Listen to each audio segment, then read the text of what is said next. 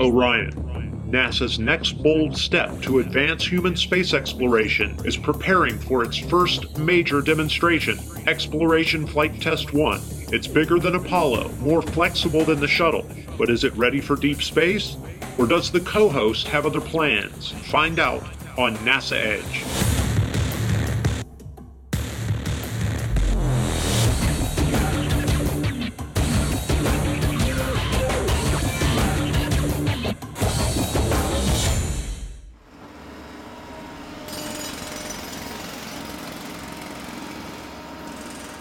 Let's go without him today. Yeah, let's just do it live. Okay. Hey, welcome to NASA Edge. An inside and outside look at all things NASA. Unfortunately, we are in front of uh, Blair's garage, and I have no idea why we're here. Yeah, we usually start our shows from one of NASA's field centers or their industry partners, but Blair said he had something special that he wanted to show us today. Well, uh, we're waiting for him. Uh, you know, today's focus is going to be on the Orion Exploration Flight Test 1, or EFT-1.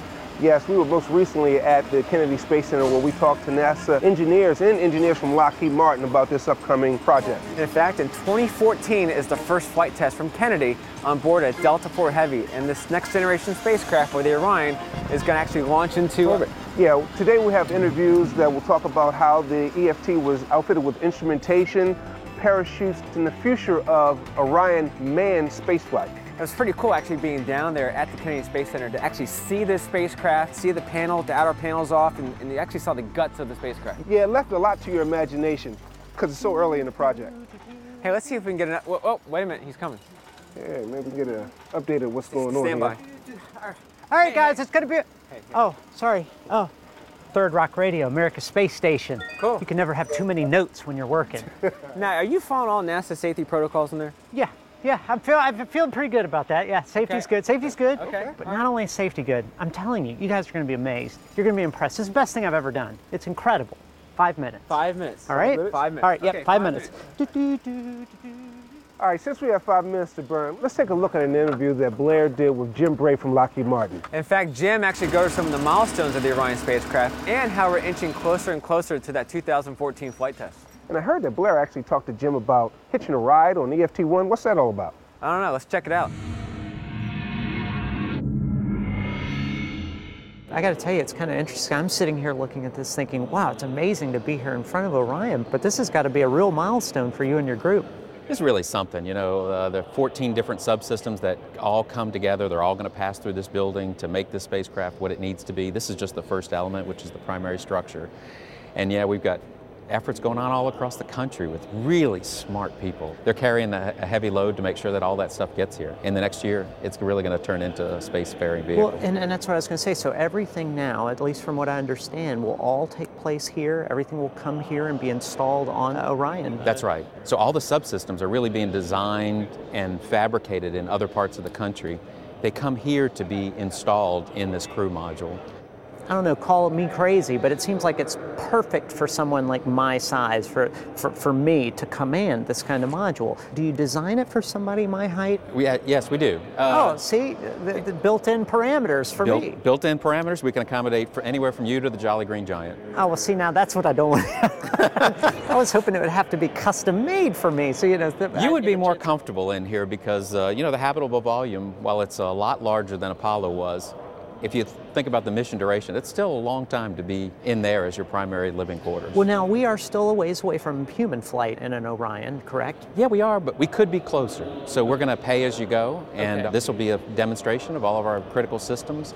In 2017, we've got people that would be pushing for that to be a human rated mission as well. And we've got people that would actually like to put an astronaut on it. We think it'll be safe at that point in time. But we set our sights out a little bit further than 2017 and are really looking to get that off as our next mission. Well, now are you still taking uh, requests for options to add, like, you know, uh, I don't know, coffee makers or certain amenities that might be helpful in space? We, we are, you know, but you know, we, ha- we have a mass target to meet, and that mass target is really pretty tough for us to, to do so that we can get all the crew and all the provisions for a very long duration mission.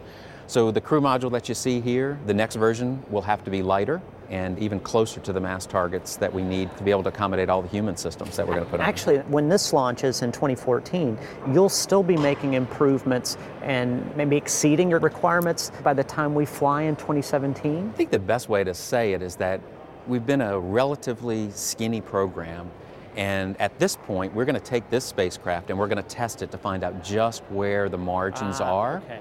And then we'll be able to take advantage of that in the next iteration to get those margins out because we want every pound that we can get to be able to accommodate the crew. So at least you feel good like you have room in subsequent versions. We do. It's good to start off a little heavyweight and then you could uh, go on your diet. Yeah. target. Slim fast for, right. for, for the Orion. Guys, I'm very proud to introduce you to my latest and greatest acquisition. Be careful, there are active tools on the ground, a crew. Hey, three to one, it's a Lego startup kit. Ah, probably. Hey, Franklin, that is not Captain America's shield.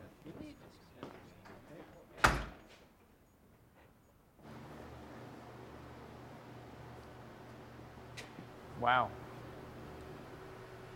Uh, you believe it? No.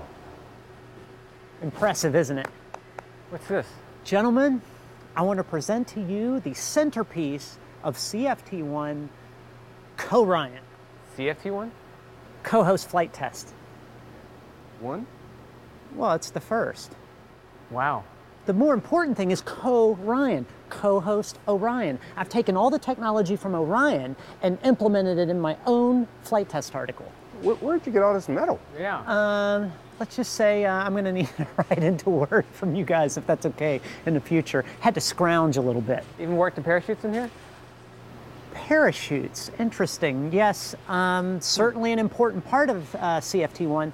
So I'm sure that there's some space to integrate that. You know about parachutes. Yeah, I actually talked to Stu McClung down at the Kennedy Space Center, and he talked to me a little about how they are integrating parachutes into EFT1, which looks very similar to CFT. Yeah, CFT or the Orion, and it does look similar because it's modeled closely on Orion. And I look forward to learning a lot about the parachute technology and integrating it Heat shield? uh, after the True Coat. How has the parachute system evolved since the beginning of the Orion program to where we are today? When we first started back in 2006 to where we are now, we've had a few iterations. The basic numbers of chutes is the same. The main parachutes have gotten slightly larger. We adjusted them for vehicle mass, but to the outside eye, I don't think you'd notice a change. As we've done all of our development tests, we've done things to improve the reliability and the safety of the deployment. We had a device called a torque limiter. We ran a series of ground tests and realized we didn't need that in the system. We took that out. It made the system more reliable by making it safer. We adjusted the porosity. We added some holes to the chutes mm-hmm. to make them a little bit more stable. Mm-hmm. We used to have where the risers come up to the bottom of the parachute, you'd have a fitting that was called a knuckle. It was a big metal mass. When you throw a big metal mass out of the back of a spacecraft, it can knock around and hit things. We came up with designs called soft links Right. that eliminated that large mass jumping around. And so every time we run a test, based on what we learn, we tweak the design to make it a little bit safer, a little bit stronger. Well, you, you have a 20,000 pound capsule, but you don't have it yet. How do you test parachutes to slow something like this down? So we've built a couple of test capsules that give us the same characteristics. We have what looks like a big giant dart, and we also have a capsule that looks very much like a finished Orion. It's a little bit shorter. You put it on a sled, and you let it go out the back of a C-17. 20,000 pound version. 20,000 pound vehicle Okay. out the back of a C-17 with some parachutes to extract it out, and uh, gravity always works. And uh, once it's out of the C-17, it's separated from the, the sled that it sits on, starts to fall to the earth, and that starts our parachute sequence. And so we use either the Dart or the test vehicle, depending on which type of test we're running, to help prove out that the parachutes are going to behave the way we expect. Can you kind of walk me through how parachutes will work on Orion when it re-enters the Earth's atmosphere? All right. You've come through reentry. You're in the range of 25 to 30,000 feet altitude, uh, based on computers on, parachutes. so me, I'm going to slow you down real quick. So the Orion capsule is down where like aircraft actually fly before a chute is deployed? That's correct. Wow. Yeah, we've we've ridden down. You know, I always like to call it. We've surfed down through the atmosphere. Okay, Till okay. about 30,000 feet. Okay. The first set of chutes are called our forward bay cover parachutes. They are deployed by a mortar, and so the parachutes are packed in a mortar tube, and there's a gunpowder charge in there. The computer says fire. All three of them receive the command, and the three parachutes are shot out of the top of the mortar and uh, they inflate real quickly. We fire some bolts and that basically takes the forward bay cover away and gets it away from the vehicle. Immediately after that happens, the two drogue parachutes are fired through a mortar and the drogues are 23 feet in diameter. They slow the vehicle down. They go through their reefing stages, which they open up in stages so they don't overload the chute or the vehicle. Mm-hmm. And you ride the drogues for a little while until you've slowed the vehicle down to the right point, cut them away, and then the three pilot chutes are fired out, and they're actually attached to the three large main parachutes, and then they pull the three main parachutes out of their bays, and then the three chutes go through their reefing sequences, and by about somewhere between five and 10,000 feet, we're under full reefing and just ride them all the way to the ground. At the Langley Research Center, we saw some testing of when the Orion model hit the water, it actually flipped over. That's right. The Apollo history is that happened about half the time. When it's upright, we mm-hmm. call that stable one. If it turns over like you described, that goes to stable 2 mm-hmm. So we plan for stable two happening. Mm-hmm. If it happens, there are five airbags that are installed in five of the six gussets in the forward bay. They stay there the whole mission. Once the computers sense we've landed, they actually cut away the main parachutes and then issue a command for the high pressure gas that's been stored to blow down and inflate those five bags. And the change in buoyancy just by those five bags inflating causes the vehicle to rotate and pop back up to stable one. And they're only going to inflate if it's in stable two? It'll actually, uh, it, the way the software is written right now, it'll inflate in either case. And you do it that way if you happen to have an abort and go into the Atlantic Ocean, like into the North Atlantic on a high altitude abort and land in rough seas for some case. Unlikely event, but if you did, you go ahead and inflate the bags because it helps ensure that the vehicle wouldn't, uh, in a bad wave, want to tumble back around. Gotcha. I got the parachute, Okay. But I'm a little concerned about buoyancy upon reentry. Buoyancy. Orion. Yeah. Water landing. It's got to be able to float. Well, wait a minute. How are you going to get it off the ground? Launching, I do need a launch vehicle. Of, I mean, I, I need propulsion, yes. And what's your destinations? Where do you want to go beyond low Earth orbit? The, the best thing to do here is to look at Orion and sort of like follow on their Space coattails. station, asteroid, Possibly. Mars. Speaking of the future, Chris knows a guy. Yeah, Josh Hopkins from Lockheed Martin. He's sort of the, you know, the, the genius behind uh, looking at the flexible path and looking at all the different options that Orion can take. And maybe you can kind of tag along with that approach and see if you can come up with your own destination. First, I need a flexible path about how I'm going to get this flight test article out of the garage.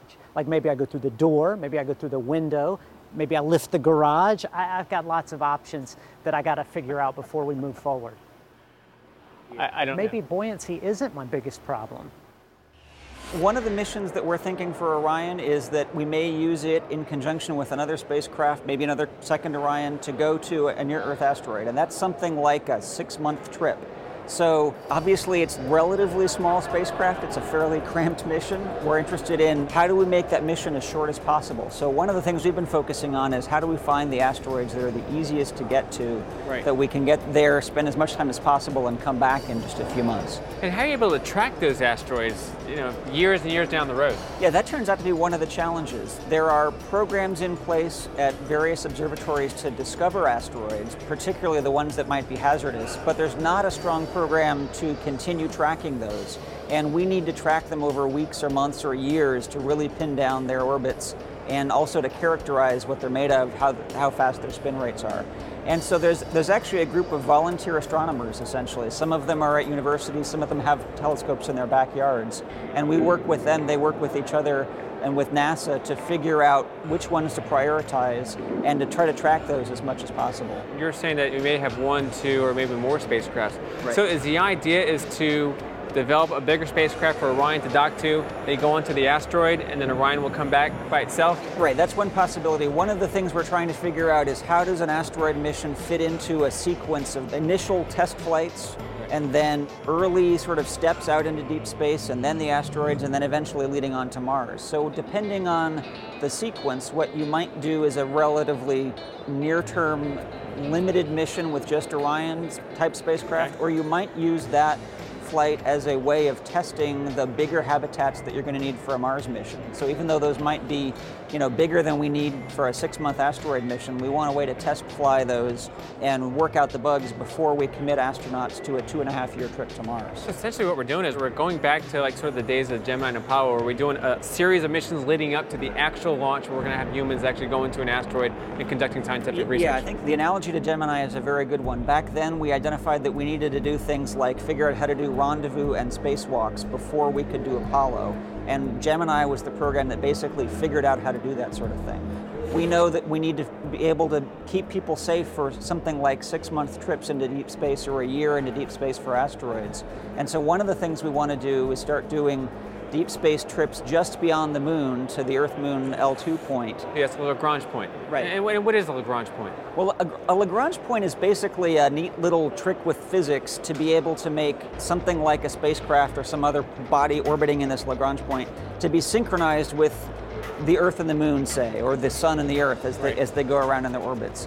So there's a L1 Lagrange point that's on the near side of the Moon and an L2 Lagrange point that's beyond the far side of the Moon. If we put a spacecraft at that L2 point, it basically stays over the far side of the moon as the moon's going around the Earth. So we have continuous visibility to the interesting science locations on the far side, but we can also see Earth continuously as well. So the cool thing is that we can actually park a spacecraft in Right. an Earth Moon L2, leave it there, resupply it maybe every couple years or so. Right. And then when we send astronauts, all the supplies will be there when they when they arrive to that spacecraft. Right, within Lockheed Martin, we've looked at an initial flight that would send just an Orion to there and spend about two weeks orbiting and come back. Or you could envision something like a miniature space station there where you could send crews temporarily and they could control robots on the lunar surface. Is there going to be a point, let's say, of no return where the astronauts are going to be on their own for a while while they're in space? One of the big things we have to learn how to do for a Mars mission or an asteroid mission is we have to learn how to get comfortable with the idea that the astronauts can't just come home quickly in an emergency.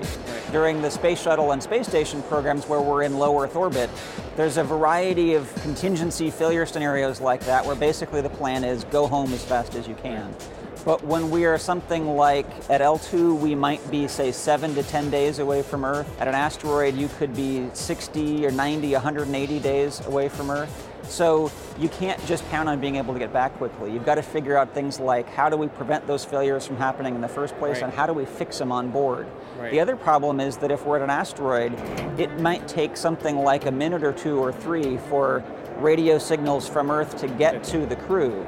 You know, one of the things we've traditionally done in human spaceflight is the astronauts are really smart, they know a lot about their spacecraft, but there's a lot of things that they rely on for the ground back in Houston to be able to keep an eye on or, or remind them of procedures, for instance. So we have to figure out ways to bring more of that capability up onto the spacecraft. And thinking about that spacecraft that's going to be in, in L2, I guess you're not so worried about time, right? Because Right. If, if you could send a spacecraft that's very low energy, It doesn't have the astronauts on board, it can more- take more time. It, can take more time. Whereas Right. once you have the astronauts, you've got to get there and get there as fast as you can. But Right. also try to save as much energy as possible too, right? Right, so one of the things that's interesting about using Lagrange points is that they might be good places to assemble the spacecraft for deep space missions. So you may be able to use slow, efficient propulsion to, to kind of climb out of the Earth's gravity well, but Right. you're not going very far. So when it's time to launch the crew, you can get them to that assembly point in a few days, and then you've got your whole system ready to go out to a, a more distant destination. You know, Ryan is making some great strides. I didn't even realize this whole Lagrange point thing. I, am going to have to hit Wikipedia. I don't even know what that is. Yeah. Make sure you study Earth Moon L2 Lagrange point. And make sure you double check your references before you start quoting stuff. Yeah, I've gotten burned by that one before. Anyway, I'm feeling a little behind uh, schedule here with Co-Ryan. I wouldn't get discouraged because you know NASA didn't start with manned spaceflight a couple of weeks ago. They've been at this for a few years. Hey, and especially with EFT1, I mean, they've been working on this for a while, and they're they're on track for the 2014 flight test. Still, I, I want to make a big splash. I want to make a big impression. I tell you what, my advice to you is make sure that Co-Ryan is not identical to Orion. Make something that stands out between the two. Now, when you mean something different other than just like adding racing stripes, you mean something substantive. Absolutely Yeah, so for example, why not break the Kessel run in 12 parsecs? impressive. Most impressive. Well, if you guys think that's impressive, wait till you see my next project. Hmm. And So what you're telling me is if I sign here, here, here, and here, I own the shuttle? Absolutely. Good deal. Is this odometer reading correct? Yes, it is. I confirmed it myself. Thank you, sir. All right, weather looks good. Let's uh, back it up, remembering all the safety rules. Just important to remember this morning all the pedestrian uh, laws still apply, even though there are people walking all around the shuttle. We want to be very sensitive. Let's just understand that as we're moving this vehicle, if we want to refer to it as the shuttle, the shuttle orbiter, the orbiter, uh, we are in a free speech zone. Anyway, it doesn't matter because this is now a, simply a motivator uh, for my work on the next greatest spacecraft from the co-host, the Co-Ryan. And what a motivator it is. Thank goodness we don't have to parallel park.